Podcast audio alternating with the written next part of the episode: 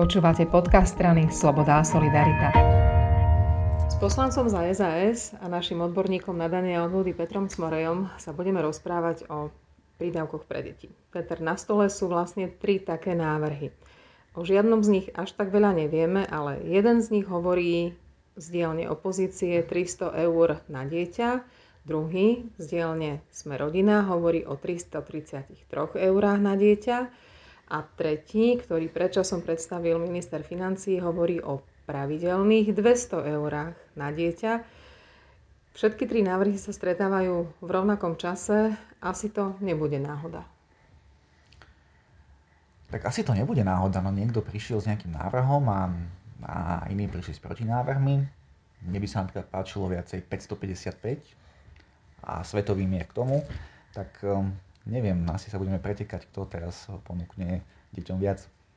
Hovoríš to tak odľahčene aj preto, že o žiadnom z nich až tak veľa nevieme a nie sú zdôvodnené, vypočítané, nevieme, z čoho tie návrhy vychádzajú, preto s podporou máme pravdepodobne problém.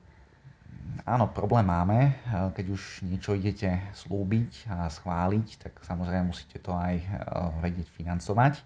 No a keď sa bavíme v takýchto číslach, e, ktoré e, končia dvoma nulami, alebo teda e, majú tri cifry nejaké, tak to ide do 100 miliónov, aby to mali byť všetky deti. No a potom, keď vymyslíme niečo takéto, tak na druhej strane treba povedať, že z čoho to zaplatíme a nie je to možné robiť tak, že potom prídeme s návrhom, že, že zvýšme deficit do 3,5 miliardy.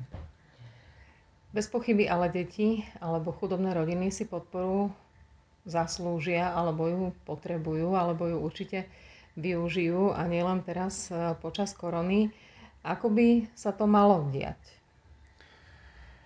E, diať by sa to malo tak, aby sme udržali nejakú mieru solidarity. E, musíme si povedať akú, lebo keď už niekomu dávate peniaze, tak niekto to musí zaplatiť.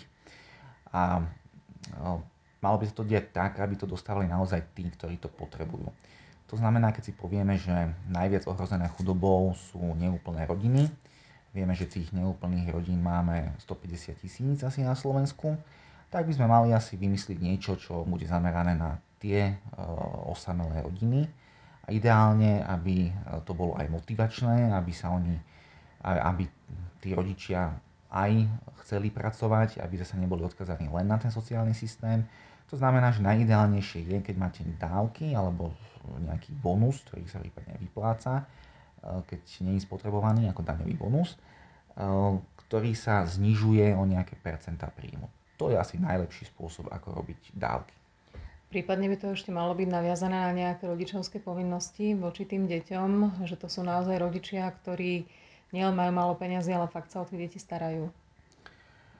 Áno, jedna z podmienok vyplácania rodičovských prídavkov je napríklad, že e, tí deti musia chodiť e, do školy. V prípade, že sú to záškoláci, tak e, im, im či už stopnú vyplácanie rodičovských prídavkov, alebo to potom môže mať až, až teda trestnoprávne konsekvencie. Takže áno, pokiaľ to mierite na také skupiny, ktoré sa prekrývajú s tými menej e, spôsobilými občanmi, tak musíte samozrejme dbať aj na to, aby to neskončilo e, tie peniaze za e, teda úplne inak, ako ste mysleli ten účel, prečo im to dávate.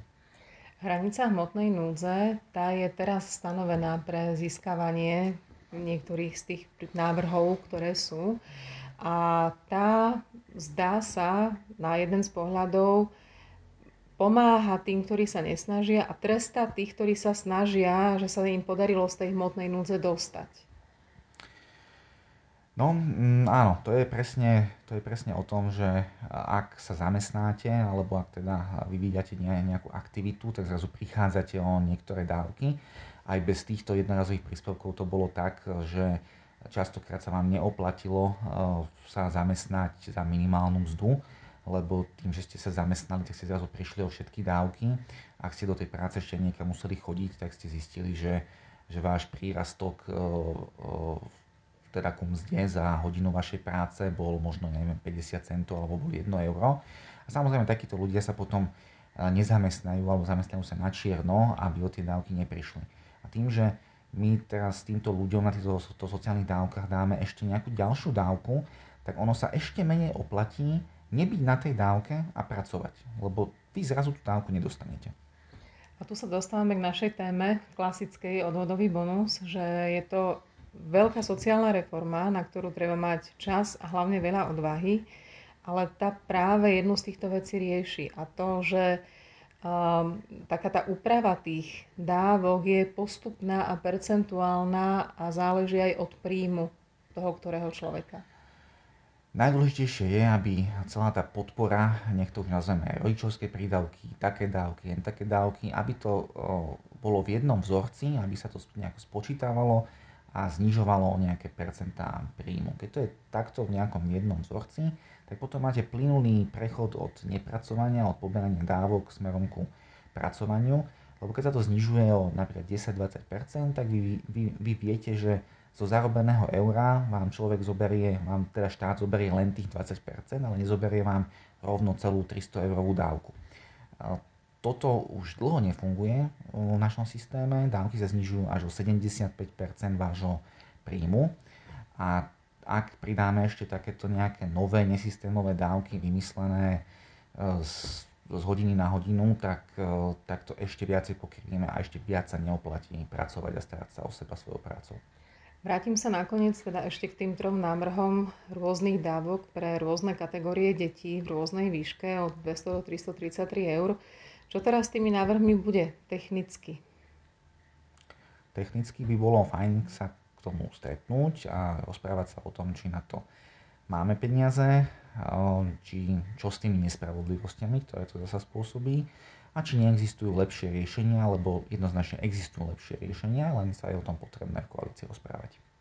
Tak verme tomu, že toto posolstvo koalícia, alebo teda tí, čo sa stretávajú, tí, ktorí rozhodujú, počujú. Ďakujem veľmi pekne. Ďakujem aj ja.